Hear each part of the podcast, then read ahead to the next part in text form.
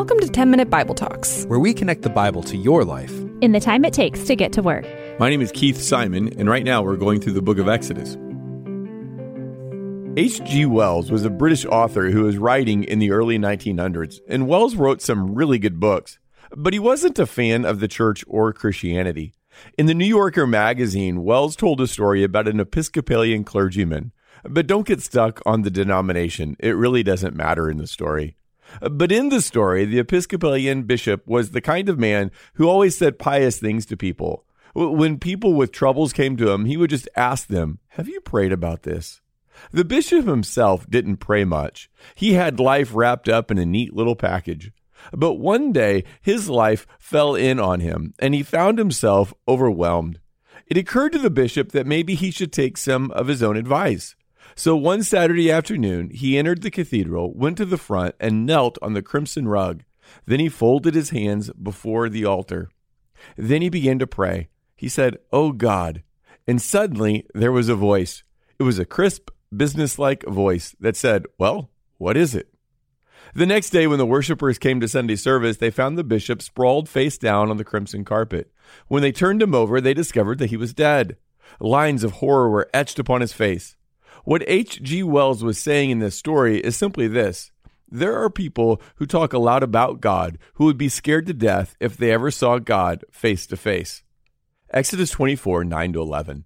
Moses and Aaron, Nadab and Abihu. Now, Nadab and Abihu are Aaron's sons. So in Moses, you have the prophet, and then in Aaron, Nadab, and Abihu, you have the priests. Okay, so Moses and Aaron, Nadab and Abihu, and the 70 elders of Israel went up and saw the God of Israel.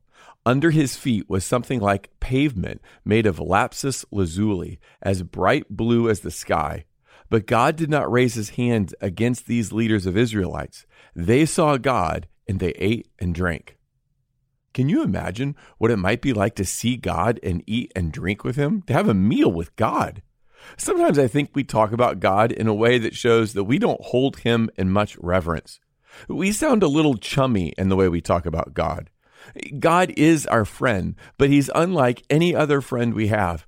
Even though he's our friend, he's still holy, holy, holy, like the angels sang about him in Isaiah 6. He's still a consuming fire. He's still full of beauty and glory. In Exodus 24, we have one of the most surprising stories in the whole Bible. It's surprising uh, because looking at God, seeing God was supposed to be fatal. Later, God says to Moses, No one may see me and live. In 1 Timothy, Paul writes, God, the blessed and only ruler, the King of kings and the Lord of lords, who alone is immortal and who lives in unapproachable light, whom no one has seen or can see, to him be honor and might forever. Amen. Yet here we are told in this chapter that the leaders of Israel saw God and lived to tell about it. This makes some Bible scholars uncomfortable, and there's a long history of trying to kind of fix these verses to make them say something different than what they actually say. The problem with trying to evade what the Bible says is that the text is perfectly clear. These men fixed their gaze upon God. The Bible is well aware of the difficulties this raises because it adds that sentence God did not raise his hand against these leaders of the Israelites. The raising of God's hands implies divine judgment through some disastrous display of supernatural power. By saying that this didn't happen, the Bible implies that it certainly could have happened and would have happened under normal circumstances. Israel's leaders were in real danger. A visual encounter with Almighty God put them in jeopardy of sudden death. Yet the Bible says, almost with a sense of surprise, that they did not die. By acknowledging the danger, the Bible confirms that these men really did see God. What exactly did they see? Well, strangely enough, the Bible does not describe their vision of God at all. Nothing is said about his divine appearance. Why?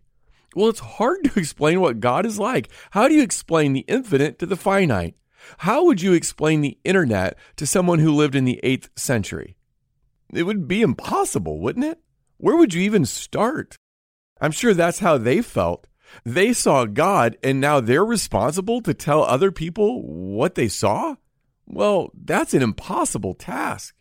How do you describe a God that is more beautiful than a sunset, that is purer than snow, more delightful than the best of foods, more faithful than the perfect mother, more awesome than all the forces of nature, more mesmerizing than the stars?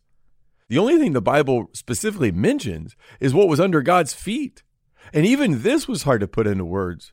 Moses said it was something like a pavement made of lapis lazuli.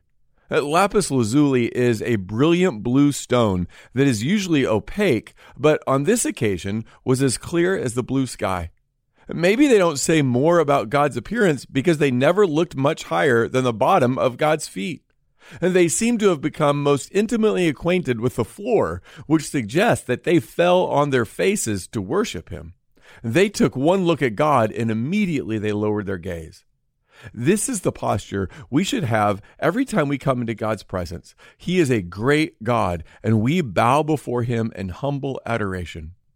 Moses and the elders of Israel were given some direct apprehension of the divine being in visible form. More than this, the Bible does not say, so we should be careful not to speculate. Now, this is the opposite of what the ancient pagans tried to do. People like the Canaanites and the Egyptians were always making images of God to look at. They would reduce God to some form of man or beast. Sadly, in just a few short weeks, the Israelites are going to do the exact same thing, fashioning a God into the form of a golden calf. So Moses and Aaron and Aaron's sons and the 70 elders went up and they saw God. It was the most glorious thing they had ever seen or ever would see. To catch even a single glimpse of God is to behold the beauty that is dazzling beyond all imagination. Therefore, seeing God was all that these men could ever want. However, they were given a further privilege. They saw God and they ate and drank. The Bible does not indicate what Israel's leaders ate and drank that day, just like it doesn't tell us what they saw. But whatever they ate and drank, it was a meal of covenant fellowship. In those days, it was not uncommon for people making a covenant or an agreement to sit down and share a meal together afterward. For example, when Isaac made a covenant with King Abimelech and his army, he made a feast and they ate and drank together. Jacob and Laban shared the same kind of meal when they were reconciled after Jacob's escape. Breaking bread with one another was a symbolic act of friendship. So Israel leaders eating and drinking on the mountain showed that they had fellowship with God. Few things establish a greater sense of fellowship than sharing a meal together. There is something about eating and drinking with other people that fosters friendship. Any gathering is more intimate when people share food and drink. Uh, that's why it's so important for families to eat dinner together. It's why Thanksgiving dinner holds such a prominent place in our culture. Sharing a meal is a powerful symbol of belonging. Consider how significant it is, therefore, that the prophet, the priests, and the elders of Israel ate and drank with God, and that this happened in the context of worship. Remember, Exodus 24 is a worship service, and the service includes a sacramental meal, the sharing of food and drink that symbolized communion with God. The Bible often describes our relationship with God in terms of sharing a meal. The earliest example is Abraham, who welcomed a divine angel into his tent for dinner. That's found in Genesis 18. In Psalm 23, King David writes, You prepare a table before me. Isaiah promised that one day God would sit down with his people at a great banquet. Here's what Isaiah 25 6 says On this mountain, the Lord Almighty will prepare a feast of rich food for all peoples, a banquet of aged wine, the best meats and the finest wines. This was about God's coming kingdom when people from every nation would find a place at God's table. Then Jesus came as God's king, and he described his kingdom in terms of eating and drinking. Jesus says, Many will come from the east and the west, and they will take their places at the feast with Abraham, Isaac, and Jacob in the kingdom of heaven. Jesus is inviting everyone to his table. He is not only the king of Israel, he's the king of the whole world. God is always busy handing out invitations to his feast. Every time Jesus is preached, people are invited to eat and drink with God. God is getting ready to throw the last and longest banquet of all. That's found in Revelation 19, and it's called the wedding supper of the Lamb. The way to RSVP for that great banquet is to believe in Jesus Christ, to become one of his followers. Because one day God will welcome everyone who trusts in Jesus to sit down at the feast that will never end. Until that day, until that moment that we sit at the table of Jesus, God has given us a meal to remember Him, and that meal is the Lord's Supper. That's what we do in our worship service when we share in communion. We look forward to that heavenly feast, that wedding supper of the Lamb. What all the covenant feasts show us is that God wants to have a relationship with us. He invites us to sit down with Him and share a meal. He offers the kind of intimate fellowship we have with our closest family and friends when we sit down together at the dinner table. Is this the kind of relationship that you have with God? Do you have such a close friendship that it's like sitting down to eat and drink with God? The way to have that kind of relationship with God is simply by becoming a follower of Jesus.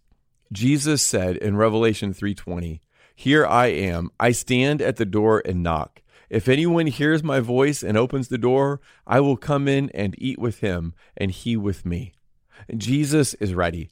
He's waiting to sit down and eat a meal with us. All we have to do is invite him into our life. All we have to do is surrender our life to him. Hey, thanks for listening. If you want to go deeper, sign up for the 10 Minute Bible Talk newsletter. You'll get a short email once a week. It'll challenge you to grow in your faith, give you interesting background on today's passage, and a lot, lot more. Just click the link in the show notes to sign up. It'll help you deepen your journey with Jesus.